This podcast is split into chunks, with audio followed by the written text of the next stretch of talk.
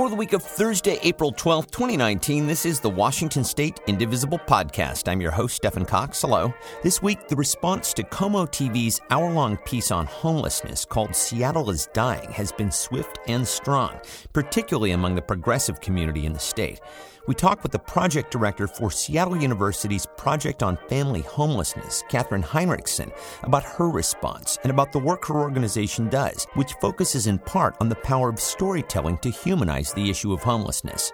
Also, a group of Indivisible members and education advocates traveled to Olympia to testify on behalf of a bill that would institute a capital gains tax in Washington, funds from which would be used to fund vital services like education.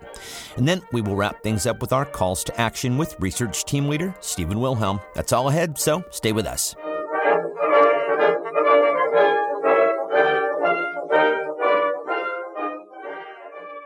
The issue of homelessness has been front and center on a lot of people's minds, perhaps even more than usual these last few weeks since the broadcast of KOMO's controversial one hour long documentary on homelessness called Seattle is Dying. My guest, Catherine Hinrichsen, is program director for Seattle University's Project on Family Homelessness, and she recently wrote an op ed that took issue with much of what was presented in the KOMO piece, and so we have invited her on to get her perspective.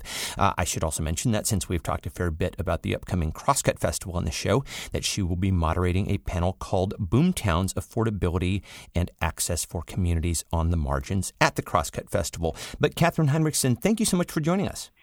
You're welcome. Thank you for inviting me. So, you know, let's just start with um, some of the issues that you take with the KOMO piece. So, first, you say that anchor Eric Johnson, who was the one who produced and put together the piece, started with a foregone conclusion about homelessness in Seattle. Talk about what you mean by that.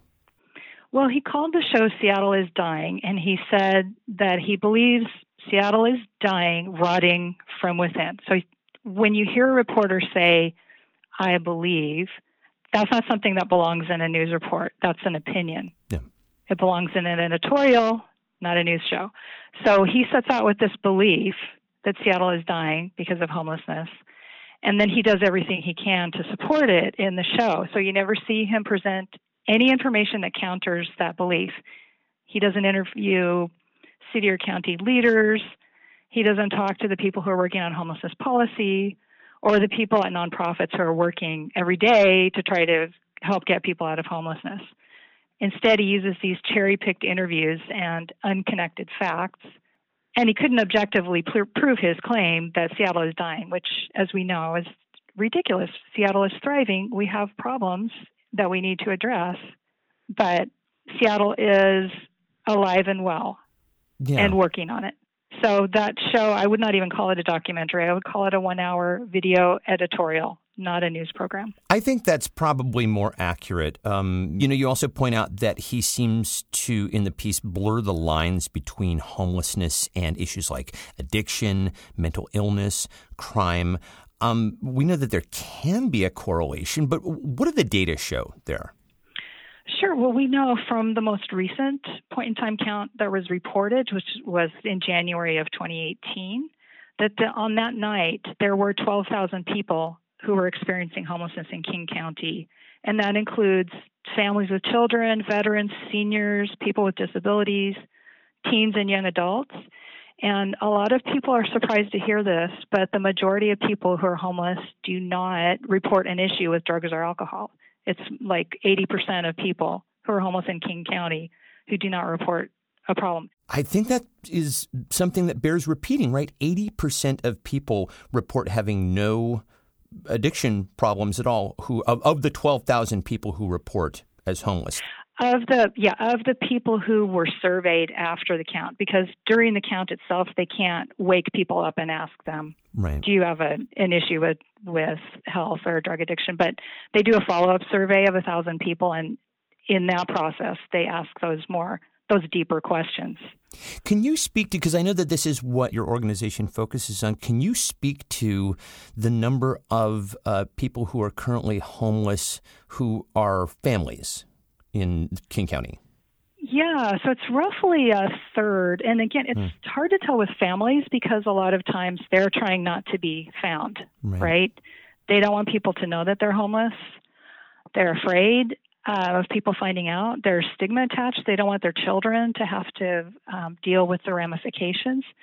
So, in the point in time count last year, they the number they came up with was 2,624 people who were in families with children. Mm. That's that number is is just heartbreaking. Um, it is. A couple yeah. more points in that you make about the KOMO piece. Um, one is that, and this is sort of following along the uh, the correlation that Johnson seems to want to make between homelessness and crime.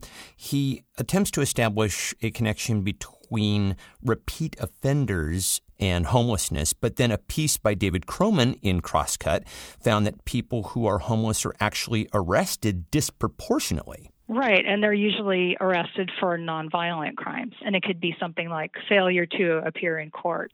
And I do want to point out, I think that the reporting that David Kroman has been doing is outstanding. Yeah, he's uh, great. he did a piece after the KOMO show came out where he found one of the gentlemen who was being photographed from afar and depicted as one of these wretched souls, in the words of Eric Johnson, right. on the street.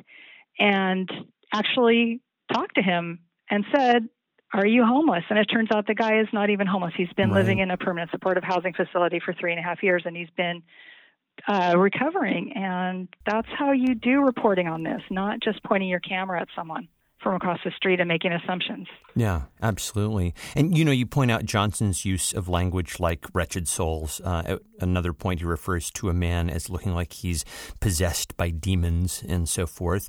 And right. it's a safe assumption that language like this can lead people to kind of dehumanize the homeless. Exactly. We actually have a physiological reaction to this kind of language where we no longer are able to see people as human. And one of the pieces I linked to in my crosscut op ed was something that was written by one of our former grad students who was a school psychology student here at Seattle University, Perry Firth.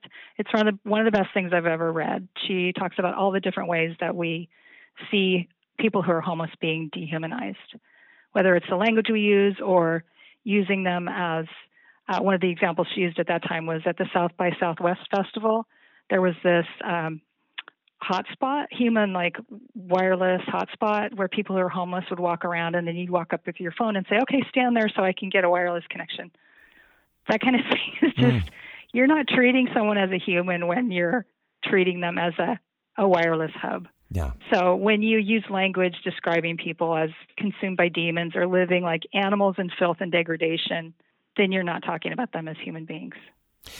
So the conclusion of Seattle is dying is um, I'm just going to editorialize here. Uh, it's pretty jaw dropping. So uh, the, the piece yeah. shows McNeil Island in Puget Sound, which has an abandoned prison on it, and it suggests that the city could round up the homeless population, ship them there, and forcibly treat them. Can you uh, can you talk about your reaction to that? I was stunned. I still can't get over it uh, like, and he, I think, earnestly thought it was a good idea. And I don't know how. First of all, as we've already said, the the number of people who need drug treatment are so small within the overall po- homelessness population. Secondly, it's not against the law to be homeless. So why would you arrest people and send them to a prison colony for treatment that they don't need? Right. Third, he was suggesting using all the resources that we have for homelessness throughout King County on this great idea of his. So that would mean no cities would have any money for homelessness services or housing. No nonprofits would have any money left. It would all be diverted to this program that we don't need. So it just shows I don't think he did the research that he should have about how homeless funding is spent in King County and who who is homeless in King County.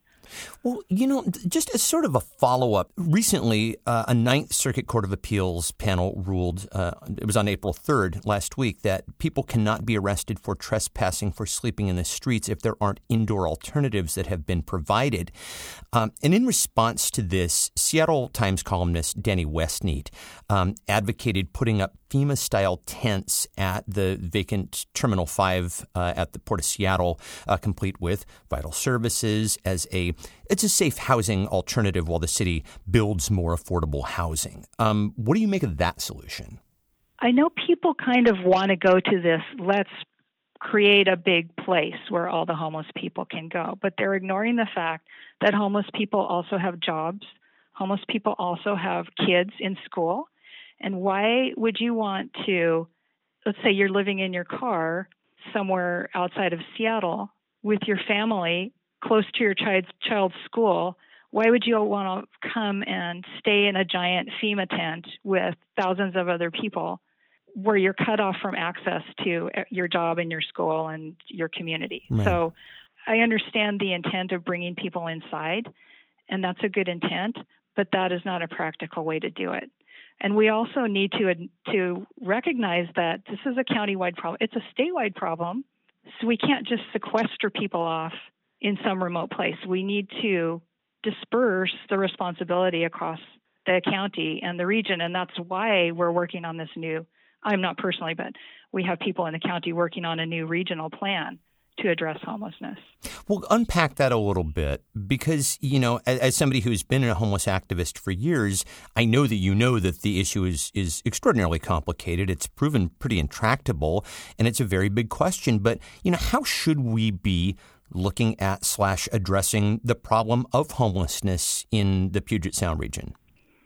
we need to be doing more of what is working and acknowledging the resources that we need to increase. So, for example, we know that uh, the cost of housing has skyrocketed. Yeah. There's a direct correlation between increases in rent and homelessness that was reported by McKinsey. Um, we have a state housing trust fund that is being uh, the budget for that is being discussed in the legislature right now. There are advocates pushing for adequate funding for that. There are advocates pushing for reforming our eviction laws so you can't be thrown out of your home for being three days late on your rent. And there are solutions like permanent supportive housing, which I think I already mentioned, which is a housing first model where instead of forcing someone to who's homeless and has some kind of abuse issue like drugs or alcohol, instead of saying you can't have housing until you clean up, you bring them inside and give them treatment and other services, and then guess what? They stay housed. And it's actually less expensive than the way we're doing it now, which is leaving people on the street. They get involved with criminal the criminal justice system. They get taken to Harborview. There are all these public costs that we're spending when we could be spending it on more permanent supportive housing. And we have providers in the region like Downtown Emergency Service Center or DESC and Plymouth who are opening new facilities like this every year. There was just one open yesterday that DESC is operating in North Seattle now with 100 uh, apartments for people who were formerly either in shelters or living at the uh, tiny, tiny, house village that was low barrier in Licton Springs yeah. or on the street. And now they're going to have these safe and welcoming little homes where they can have access to treatment. And a year from now, if statistics, statistics hold up, most of them are still going to be there, living there and thriving and recovering. So that's where we need to be. Well, as I mentioned, you were going to be moderating a panel uh, for the Crosscut Festival called Boomtowns Affordability and Access for Communities on the Margins. Um, I assume these are going to be some of the things that you'll be talking about. Who's going to be on the panel with you?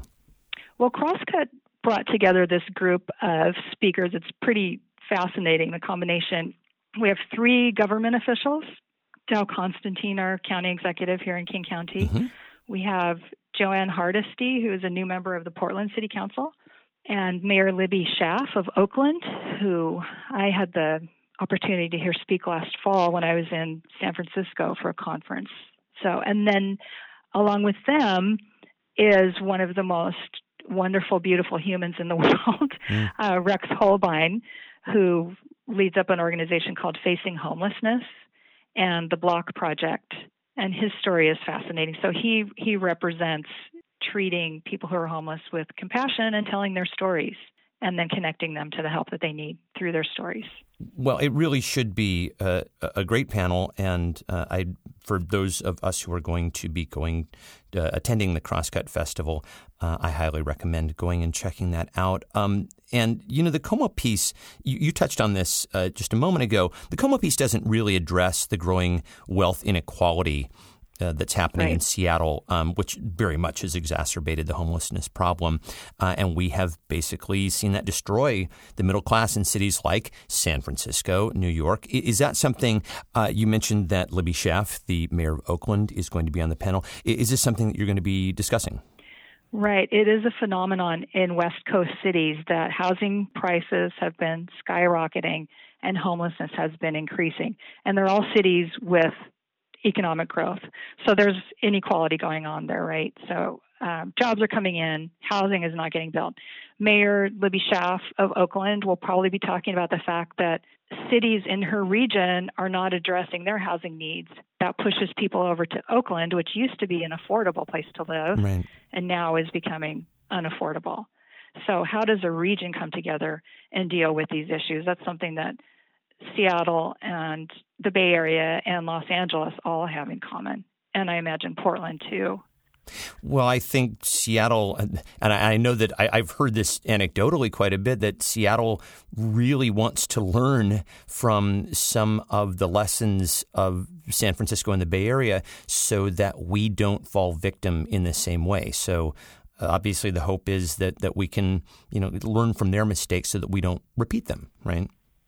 Right, and also learn from their successes because they've had success with the public voting on new revenue measures. Like in San Francisco last fall, they voted to um, tax corporations there. In Los Angeles, there were some bond measures that got substantial funding for homelessness there. So we don't have something like that in Seattle.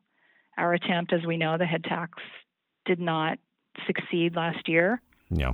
Um, For so kind of ugly reasons. That's something else to consider. Yeah. Yeah. So. yeah. Well, so let's shift over and talk about the Project on Family Homelessness. You're the program director for that. So the mission is to increase awareness and understanding of homelessness and to engage with partner organizations to help address the problem. And the primary focus is on storytelling. And this is quite intriguing. So talk about the power of storytelling in this context. Well, again, going back to the physiological reaction to stories, they light up our brains and open our hearts in the way that data can't alone. So it's something that we've really emphasized on our project, whether it was the first year of our project having journalists come in and learn more about family homelessness so they could tell the stories of families who were homeless, because at that time, people really didn't even know there was such a thing as homeless families. So we had projects like the Seattle Times reporting project on uh, the very first one they did was a mother and her teenage son who were living in their truck and followed them through months of their story. And it really opened a lot of eyes. So since then, we've done a lot of arts events and film screenings and uh, ways to get out in the community and share the story, photo exhibits. And then we've also had special projects from time to time, like our partnership with StoryCorps and with The Moth, yeah. which are two fantastic storytelling organizations who collect stories from regular people. Uh, StoryCorps came here to collect stories about family homelessness. And from that, uh, three of those stories aired nationally, and nine of them aired here on KUOW. So when people hear stories like that, they pick up the phone and they say, I want to do something, right? So we had people calling KUOW and they were referring the calls to me, like, what, what should we tell them? One woman was so struck by this story of a teenage girl living in a car with her family. She was just like, I have to help this family. I have to know who they are. So stories impel us to action, right? Sometimes it's, I want to help this particular family, or I want to do something that's going to change laws so that the way that we deal with affordable housing and homelessness in our region or in our state changes for the better. And we've had regular people come forward to tell their stories, and their stories have helped change policy. And that's really exciting. And that's really what it's all about, right? I mean, yeah, yeah. And you know, it, it really it is one thing to to see the homeless as an abstraction, but when you start hearing real stories and connecting faces and names, um, it it humanizes. It, it it can help but humanize people. Absolutely. We had a storytelling event with the Seattle Times last summer called Ignite Project Homeless, which is the the Ignite format is a 5-minute story with 20 slides, 15 seconds per slide. So it's challenging for anybody. Uh, but the kinds of stories that we heard that night were just so beautiful and compassionate and eye opening. We even had a senior executive from the Seattle Times who was there. He and his wife told our moderator, Rainey Cohen, afterwards that um, it was the best 90 minutes they ever spent. Wow. Yeah. Where can people hear some of these stories or see them? Well, we're doing another storytelling event with the Seattle Times this June. And this year we're partnering also with the Seattle Public Library because they're an extraordinary community connector and they also serve a lot of people who are homeless. So right now we're in the story collection phase. And if you go to the Seattle Times website, uh, Project Homeless, or just Google Times stories about home, should connect you with the page and you'll see the details about how what kind of stories we're looking for and how to pitch your story. And then we'll be inviting people to come hear them in June. Another way that people can hear these stories uh, is on our website or on our partner website. We partnered with the organization called Firesteel, which is part of the YWCA of Seattle, King Snohomish and they house all those StoryCorps stories. Oh, terrific. Okay. So that's firesteelwa.org slash StoryCorps. I will make sure that there is a link to that at indivisiblepodcast.org. Thank and I you. will just uh, reiterate it, the project that you are putting on is called Stories About Home. It is upcoming on June 6th at Seattle University. So we'll definitely have some information Correct. about that.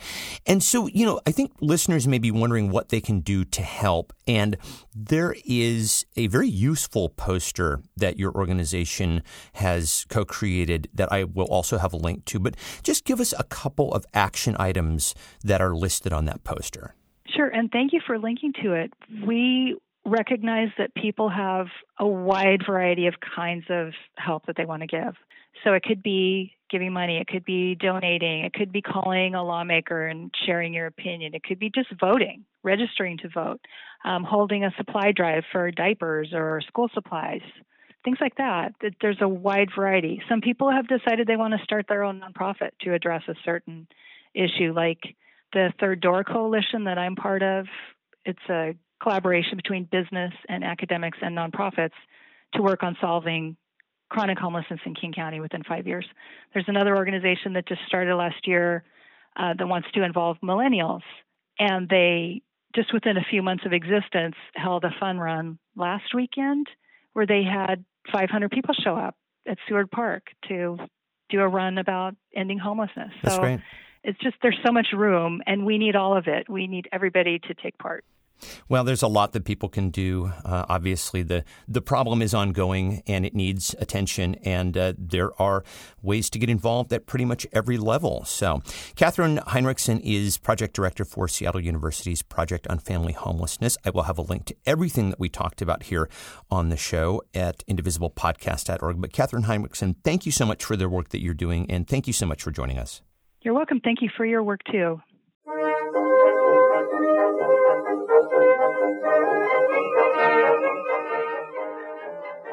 On Monday, Indivisible members, along with state education advocates, went to Olympia to testify before the Senate Ways and Means Committee about the need for a fairer tax code to help fund education in the state. Joining me is one of those Indivisible members, our friend Kathleen Heiman. Hi, Kathleen. Hi, Stefan. So we know that our state has the most regressive tax structure in the nation, and we also famously do not have an income tax. So that means that we will have to find other ways to fund vital services like education. Uh, currently, there is a bill, Senate Bill 5961, which is chiefly a capital gains tax, and that's what you were there to push for. First, just uh, as a, a primer, just explain roughly how a capital gains tax works.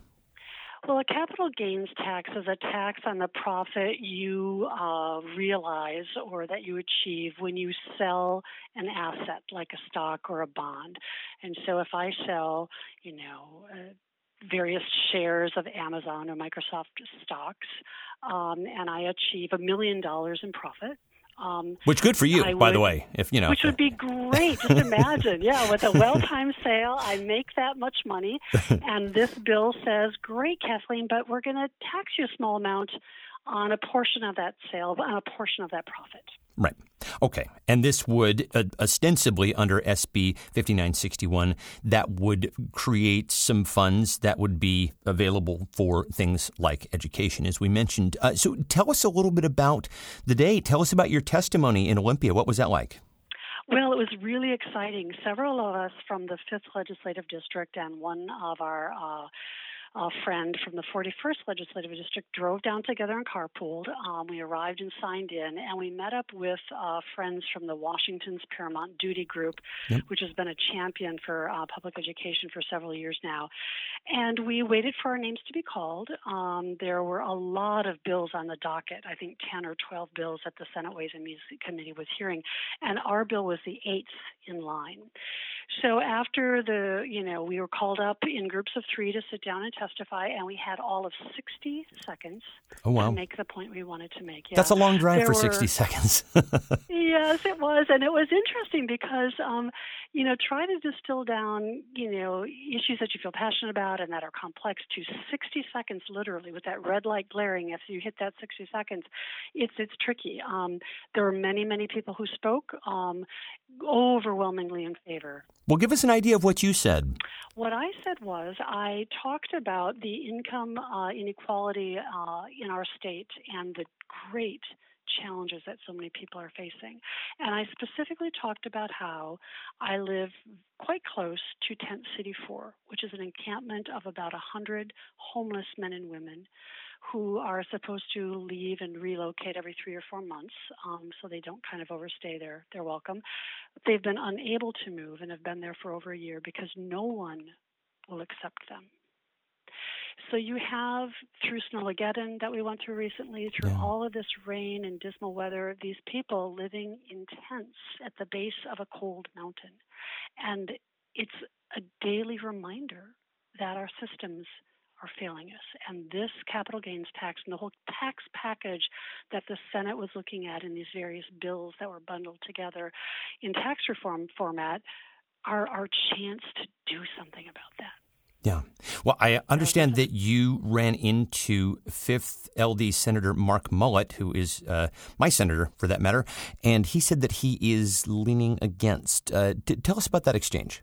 Yes, he uh, wanted to talk to us about some concerns that were expressed about an amendment he had made to another capital gains bill where he uh, proposed to cut and then changed it and proposed to freeze a portion of teachers' earnings. That was quite controversial. yeah. Very controversial, very controversial. And he tried to explain himself in the hallway. Um, a lot of misinformation or misunderstandings on his part about how the teacher's salary rules work. Um, but when it got down to capital gains, he just really was struggling with the very concept and really I don't recall that he out and out said he was against it or would vote against it, but he really made it clear that he, I did not um, foresee him voting for it. Yeah. So he was kind of, he didn't come down and give us a clear answer where he was at, but his struggle was real. We could see it. He was not there. Well, we do know that there is a meme going around the state GOP asserting that a capital gains tax is tantamount to an income tax. So we know that they're afraid of it, and they may be putting uh, pressure on people like Mark Mullet, uh, who is, for you know all intents and purposes, in a purple legislative district. Uh, so the House has passed a capital gains bill, um, and so in the Senate, 5961 needs to clear the Ways and Means Committee before coming to a floor vote. Um, Governor Inslee has said that he very much wants to sign a capital gains tax this year if it can get to his desk. How do you handicap the chances of all of this? You know, we we're trying to do a mental count of the Senate Ways and Means Committee members who would vote for it, and there are a lot of votes for this bill and very passionate voices and votes for this bill. Um, if it clears the committee and goes to the Senate, you know, we have a, a, Democratic majority in the Senate, and even if we lost the vote of Senator Mullet and Senator Palumbo, I think we've got good chances of it passing. Um, and then it just needs to be reconciled with the House, like you mentioned. Yep. Um, Senator Mullet is a big blocker of this, but I don't think that he alone has the ability to hold this thing up. Hopefully.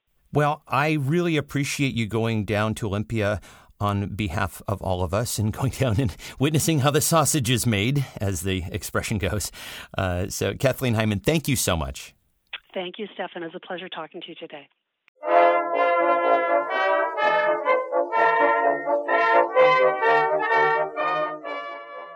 And we will end this week as we usually do with our friend Stephen Wilhelm. He is research team leader for Indivisible Washington's 8th, and we will get our weekly calls to action from him. Hello, Stephen. Hey, Stefan. How's it going? I, I, it is going swell. I think is a word that I'm I haven't used in a while, but I'm just going to go there. Um, all right, so let's start with an action directed at our legislature, and this has to do with presidential and vice presidential candidates being required to release their tax returns in order to qualify for the ballot here in Washington. This uh, actually turns out to be quite timely, considering what's happening with uh, the push by Congress to get a hold of Trump's tax returns. So here in the state, this is SB 5078. This is passed out of the Senate. Uh, tell us where this bill is now.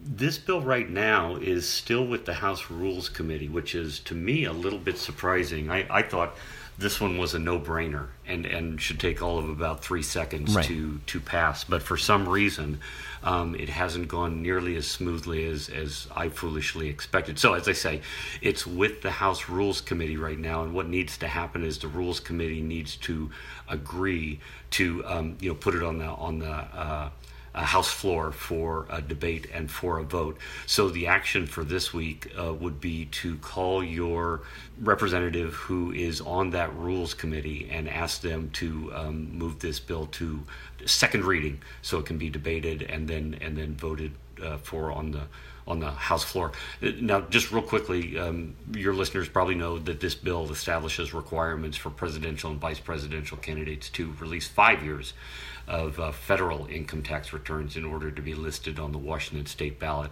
I think there's something like 12 states or more. Um, but it, it, 12 is a number I've heard that, that are, are passing, have passed, or planning to pass bills like this. So I think it's really important for a number of states to to pass bills like this. And again, should be a slam dunk for, for a progressive state and hasn't passed yet. Yeah. All right. Well, so then a push is required. And as always, you can go to ledge.wa.gov to find out if your representative sits on the House Rules Committee. All right. So the next bill is related to gun safety. This is SHB 1225. It has passed out of the House. It is under consideration by the Senate Rules Committee. Uh, tell us about this bill. Yeah, this bill is really uh, rather comprehensive. So, what this is is this is law enforcement response to domestic violence incidents to enhance the safety of victims, victims' families, and officers. And and it, it does a couple of things, but basically, um, what it does is it establishes requirements for law enforcement officers when they're responding to domestic violence calls. Um, you know, it it uh, includes standards for them to remove firearms and ammunitions, yeah. ammunition when there's a, a, a, probable cause to believe that a crime was committed, and it also gives protocols for them to ask the victim um, regarding the abuser's access and past use of firearms. Um, and probably most important, um, it includes a provision that um, if the officers do have probable cause to remove ammunition and weapons from a, a potential uh, domestic abuser, um, that they won't give that um, a firearm back until at least five business days have elapsed, so that they can you know do diligence and, and make sure that there isn't a probability of, of uh, further violence or, or additional crimes.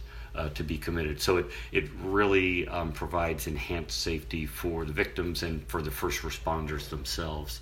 Um, to, to not have the, the situation escalate and, and more violence to occur. Yeah. Well, this is one of those bills that falls neatly under the common sense gun law category. So we are looking to push this out of committee and onto the Senate floor for a vote. Okay. And then so finally, there is a call to urge Governor Jay Inslee to push for some climate change legislation. And this seems like an ask that obviously is right in his wheelhouse. Could, you know, he's running for president as the climate candidate. Um, they're going to need to get out of committee by April 9th. These bills are, uh, which is before our air date. But I think people will be interested to hear what the bills are, and also uh, because there have been some Democratic defections around environmental legislation, which you and I have previ- previously talked about. Uh, these bills are ultimately going to need a push once they're on the floor. Uh, so we have talked about these two bills before, but what are the two bills that are still in consideration? Um, the two bills that are still in consideration are um, House Bill 1112, and I'll say a little bit more in a minute, but just um, mm-hmm. so the, the first bill is reducing greenhouse gas emissions from, are you ready for this? From hydrofluorocarbons. Nicely um, done. And that, that one. It's early. It's early in the day for a tongue twister like that. So well done. Thank you so much. that that bill's a little bit more straightforward. We'll come back to it. Yeah. Um, less comprehensive, and the the kind of the big Kahuna, as it were, the bigger bill, the more important bill, is uh, Senate Bill 5116, which is um, supporting Washington's clean energy economy and transitioning to a clean affordable and reliable uh, energy future. And, and, I'll just quickly mention that there was a third bill that was in the mix. Um, it was House Bill 1110, which is a low carbon fuel standard. And unfortunately, um, that bill had until the 9th of April to get out of the House Transportation Committee. And yeah. at least as, as I can tell as we sit here this morning after the 9th of, of April, it looks like that one didn't get out of committee. So that one well, that, that, I think that was one of the ones that actually fell victim to some of the Democratic defections that we talked about for some of the exactly. same reasons that uh, 1631 yep. Initiative 1631 uh, also failed to pass. I think that was pressure from the fossil fuel lobby. But anyway, that is to be expected. So uh, tell us a little bit more about 5116 yeah, 5116 um, is the pretty comprehensive bill. It, it, would set the state on a on a path to be greenhouse gas neutral uh, by 2030. So, as a major first step, all electric companies in the state would need to um, s- stop using coal fired energy. Um, and, and, then I think the uh, requirements are to be carbon neutral um, by, I think it's 2030, and then to be carbon free um, by you, you, know using all um, non-emitting and, and, renewable energy sources by 2045. So a really comprehensive bill that would get us away from from emitting greenhouse gases really important. And you would think something that would be right in Jay Inslee's wheelhouse if he sure. wants to be the um, the only presidential candidate who's running on a, on the environmental uh, platform, as it were. So this should be both important to progressive Democrats and certainly important to the governor. And so, you know, two things people can do if those issues are important to them. Certainly call your. Um, I think this one. Let me double check, but I'm pretty sure this one is still in uh, the rules committee. Uh, exactly so. So this one you want to call your Senate. Uh, sorry, your House uh, rules committee member and ask them to get this out of the rules committee and onto okay. the House floor for a vote. And then, um, because that one hasn't gone to, gone to the floor yet, call the governor as well. This should be this should be near and dear to his heart, and ask him to um, uh, check in with his. Um, legislature and, and see whatever he can do to move this forward for, for ultimately a vote. Yeah, yeah. This is uh, for those of us uh, looking for extra credit, and I think um, that probably is most everybody who's listening to this show because I think that people see the passage of meaningful climate legislation not only is an imperative right now, but I think it was something that we all had very high hopes for, uh, given the margins that we have in both chambers and the fact that we have a climate change governor like Jay Inslee. So, given that these are basically the, the last two major pieces of climate legislation, I think we do need to push very hard on these because we don't know if we're going to have Democratic majorities with these margins in the legislature in the future. And actually, before we go, um, we were going to discuss 1112, that is reducing uh, gas emissions from hydrofluorocarbons. Hey, I did it too. Uh, so uh, tell us a little bit more about that uh, that bill. Right. This is one that uh, should be a little bit easier. It's a little less controversial, but but should be very important. So certainly, your listeners who are, um, uh, you know, wanting to defend the environment should call their um, state uh, senators and um, ask them to uh, vote for this one when it comes to the floor. It is out of the Rules Committee.